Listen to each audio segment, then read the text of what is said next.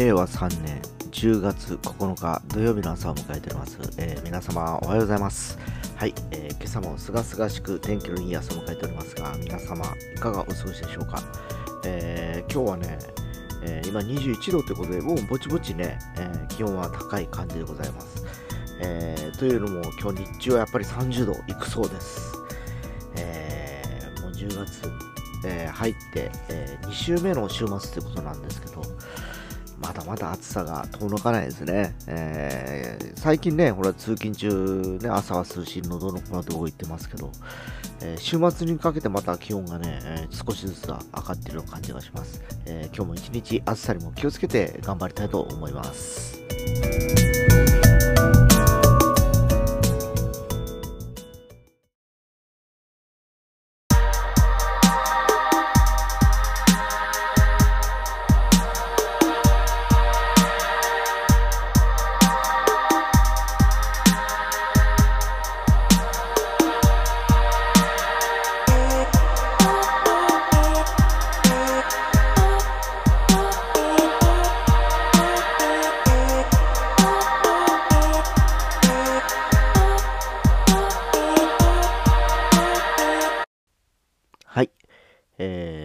週目の、えー10月に入りまして、ようやくね、14日でしたっけ？から、あの、時短制限も、えー解除され、えー普通の生活がようやく戻ってくるという昨日話が聞きました。いよいよ外飲みも、えー今週末ぐらいからはいけるのかなと、今週とかも来週ですね、のぐらいいけるかなっていう気がしますが、えーまあ昨日ですね、えー娘が2回目のワクチンを打ちまして、えー夜、夕方かな、6時半ぐらい打ってるんで、まだちょっと今朝起きてきてないんで状況がわからないんですけど、まあね、若い人ほど副反応が出やすいという話も出ておりますが、えーまあ、我が家は皆、えーファイザーを打ってる金山あってですね、ファイザーは比較的モデルに比べて、えー副反応出にくいという話も聞いております。えー確かにあのー我が夫婦もほとんど副反応は出てませんし、まあ、両親においても、一瞬母親が熱波が上がったぐらいで、えー父親はちょうど施設に入っていたんですけど、何ともなかったということのようです。えーはたまたこの一番若い20代の娘がどれぐらいの、えー感じでリアクションが出るのかなっていうのが気になっているところですが、えーそんなファイザーはなんか、え効力がやはり、えモデルに比べて弱いのではないかと言われておりまして、3回目、えの接種ということをどうやら申請したとかいう話も聞いております。えやはりあの毎年ね、インフルエンザですら、毎年1回予防接種打ってたわけですよね、今まで。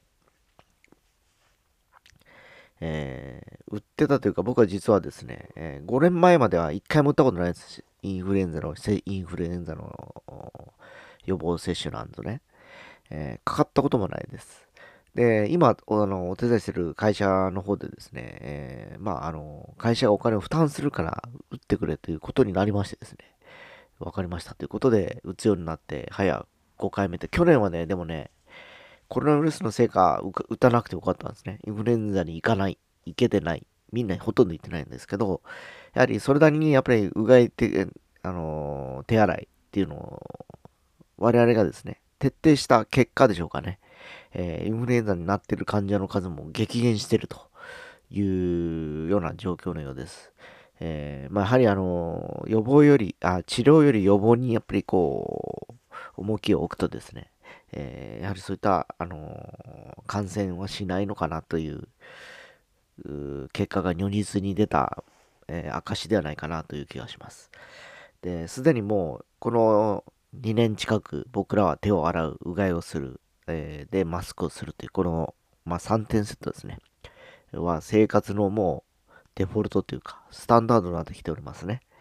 えーそんなことを考えると、やはりあの、先々またいろんなね、感染病が出てくるとは思うんですけど、やっぱ環境に応じて、やっぱそうやって対応していかないと、えー生命の危機までやっぱり及ぼされたりするんで、えーやっぱりそこらはやっぱり意識することでやっぱりこうやって結果が変わってくるのかなという感じがしております。まあよくね、えー意識をすることで、えー運命が変わるとよく言われてました若い頃から。それは多分仕事に対する意識だとか、えー、自分があの思い描く人生の意識だとかいうことだったりするのかなという気もします。えー、ね、今、僕自身もそうなんですけど、まあ、サラリーマン時代というのは何も考えてませんでした、正直ですね。えー、毎日、毎月、えー、自分のやるミッションがあって、それをこなして仕事を積み上げていくっていう感じだったんですけど、えー、いざそういったあの会社員だとか組織、えから外れてしまうと、もう、え何でも自業自得なんですよ。いいことも悪いこともですね。え自分がやらなければ、え結果も出てこないし、えやればそれなりにやっぱりこう結果も出てくるしということでですね、えやっぱり考えて動いていく、えー、で、何がしたい？これをやりたい。じゃあそうするためにはどうしようかというふうに、こう、だんだんだんだん噛み砕いて、えー、毎日のこう行動の、えー、プランがあこう積み上がっていく形だったりします。えまあ、そういった意味ではかなり意識が変わったこの5年間の間でですね、今非常にですね、なんかこう、え今日あれをしないといけないというような感じではなく、え今日あれをするんだ、これを明日あれをするんだとかね、えー、比較的こう、ポジティブな感覚で、え、日々過ごしているような感じがしております。なかなかね、えー、会社員だと今週これをしなきゃいけない、これまでにこれをしなきゃいけないだとかですね、えー、やっぱりあの、ミッションがあるわけですよ。えー、課せられてるですね。というのもやはり、それなりにやっぱり給料をもらうからですね、え会社としてもやっぱりこの人材に関してはこれだけのお金を払うわけで、えー、これぐらいの仕事をやってもらわないと、やっぱり合わないというふうな、えー、まあ、えー、方程式があるわけですよ。これはどこの会社にもそういうあの方程式があるわけでですね。えー、だから、うだつが上がらないだとかですね、えー、成績が悪いだとか、いろいろこう言われたりするわけなんですね。で、実際今は、私がいくつか手伝いに行ってる会社もそうですけど、やっぱお金もらってる人ほど仕事してないなっていうのが正直な今実感だったりします。で、実際一番働いてるのはあんまりお金もらってない若い子たちでですね、やっぱ30代とかの子たちが、えー、もうほんと黙々と活動してるけど、やっぱりその倍ぐらいもらってる人たちは、なんかずっと椅子に座って何してんのかわからないだとかですね、えー、まあよく休憩にタバコ吸いに行くとかね、えー、電話に出ないとかね、もうなんかもう、もうなんだろうなと思うぐらいな、えー、意識感覚。えー、それでもやっぱりあの人がいないからそういう人材を首切れない会社の体制とかね、えー、もう本当悪循環なんですよ、今。非常に。えー、で、人手不足、人手不足とよく言われておりながら、え現実がそういう現実なんで、え入ってきた若者とかですね、新人もですね、やっぱそのえ、状況を目の当たりすると、もうやっぱり長く勤めたくないなって、やっぱすぐ辞めていくわけなんですよ。そういう働かない親父とか、おっさんがいる会社にいても、自分に回ってくるわけないしですね、その親父たちがいなくならない限りは、空気も変わらないと、えー、いう、えー、やっぱりこう、感覚になっちゃうんだと思うんですね。で、僕は関係ないからですね、そこにお手伝いに行って、普通の社員でもないし、お手伝い、まあ、パートのアルバイトみたいなもんだから、やっぱ若い子たちと話すときに、なんかやっぱりよくそういう子たちが言うから聞くんですよね。なんかこう、なんか一生懸命やっててもなんか馬鹿らしくなりますよというふうに、やっぱり、やっぱり、よく悩みを聞くわけですね、そういう子たちが、ね。どうな、どう思いますかって言ってで、ほら、会社員だからそう思うんやないって僕はよく言うんですけどね。会社員じゃなければ関係ないしねっていうふうに、今、感覚が変わってるから僕はこういうふうに言うんですよ。なぜなら上司でもないし、えー、僕は部下でもないわけです。ただお手伝いに来てる外注の人なんですね。えー、ただもちろん会社のルールの中でやることやるんですけど、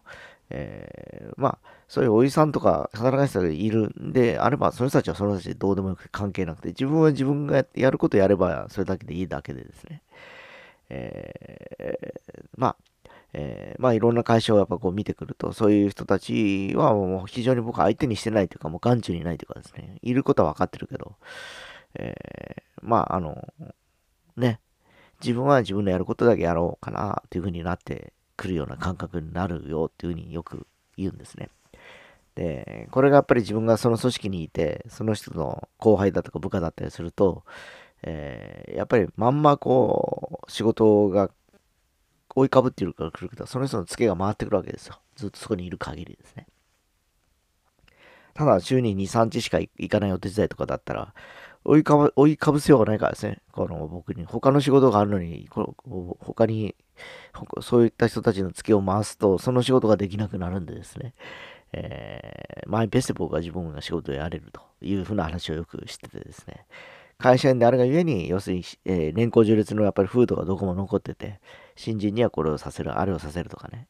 えー、もちろんあの研修だとかスキルを釣るためにはいろんなことをやってもらわないといけないと思うんですけど、えー、無駄にそういったね、老害たちの仕事が回ってくるような状況が、えー、正直まだ日本の企業には多々あります。えー、まあこのね、会社の制度見直さない限りは多分ね、景気も上がんないんじゃないかなって気がしますね、なんか、っていうか多分、中小企業の体力がだんだんこう弱体化していってですね、えー、おそらく、あの、できる人たちはもう自分で仕事をするようになると思うんですよ。会社とかに勤めるわけじゃなくてですね。自分の足で自分で仕事を探しに行って、えー、あるいはいろんなところにこう出て行って、それからこう、いくらか、えー、まあ、の、大金を稼ぐとかではなく、自分がやりたいことの、ことでお金を1円でも稼いでいくような、えー、形が出来上がるのかなという気がします。まあ最近はね、ほら、SNS とかも普及してきてて、え、Twitter だとか Facebook とかで、えー、いろいろ私これやりますよとか、あれやりますよとかいう方も多くいるかと思うんですけど、えー、まあ、えー、ただそれはあのやっぱり知人の間でしか広がっていかないという感じなんでですね、つながってる Facebook の人であれば Facebook の中でしか、こう、あの人が何かやるようちょっと行ってみようかとか、このことやってるよとか、えー、いうのはあると思うんですけど、やはり、えー、そういうのはやっぱり全然知らないところでやっぱこう知ってもらわないことにはですね、えー、やっぱりこう、なあなあの友達とか知り合いでこう広がっていってもですね、えー、ご祝儀程度にしかやっぱならなくてですね、一瞬いいんですけど、やっぱりこう、ある程度こう、来られてくると、えー、広がりがそこで止まっちゃうということもあるので、えー、もう全く知らない山とか知らない海に行って、えー、自分の居心地のいい場所を探すみたいな感じでやってた方が、え、最初はきついんですけどね、困難なんでしょうけど、そっちの方が、え比較的、え先々長く、え続けられるような気がしますし、えその厳しい状況を知ることによって、えその先いろいろこうね、え動かせることが自分の中でこうノウハウとして残ってるんで、活かせるのではないかなという気がしてます。ね。まあ、あの、今日もそういった中で、働かない親父がいるところに、えー、お手伝いに行くわけなんですけど、えー、まあね、事務所にいない。もうすぐどっか行っちゃうんですね。で、女子事務員からどうにかしてくださいよと言われるんですけどね、他の方々が。えー、でもそこの社員の方も社長もですね、もうもうどうしようもないというふうにしか言わないわけですね。えー、ただ仕事は増えるばかりで、えー、放置してるとクレームになるわけでですね。えー、まあ僕はそこの社員でも何でもないんで、そんなこと知ったことじゃないんでですね、僕は自分でやることをやるだけでっていう感じで割り切ってやってますけど、えー、また茶番が始まるのかなと思いながら、えー、今日も午後から行きながらですね、えー、僕はいろんなそこで、えー、自分のスキルとなる、えー、知識だとかですね、ノウハウをちょっと、えまあ手に入れるためっていうか、初めはね、お手伝いって言ったんですけど、だんだんだんだんそっちの方向に行ってます。いろんなことを知りたいなと。知らないことがだんだん知ってこれるんで、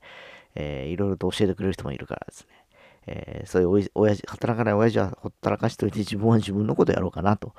え思ったりしております。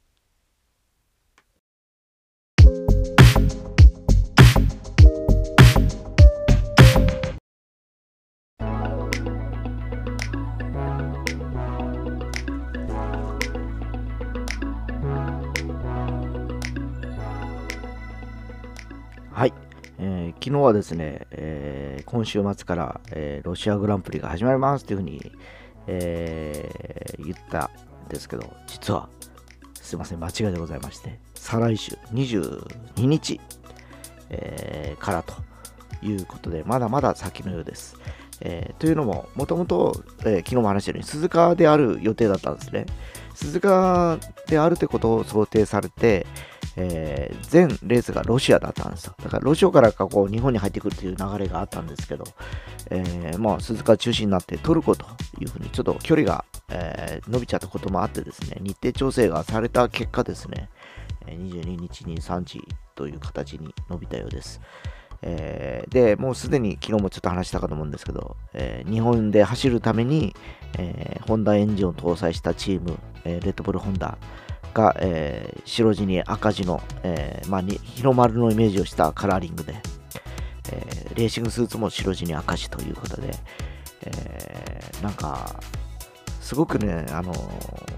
すがすがしい、え写真が出てました。えー、で、ますますね、えー、今回のレースはですね、レッドブルに勝ってほしいなとちょっと思った次第でございます、本当に。えー、昔もね、一時期ね、ホンダが撤退するということで、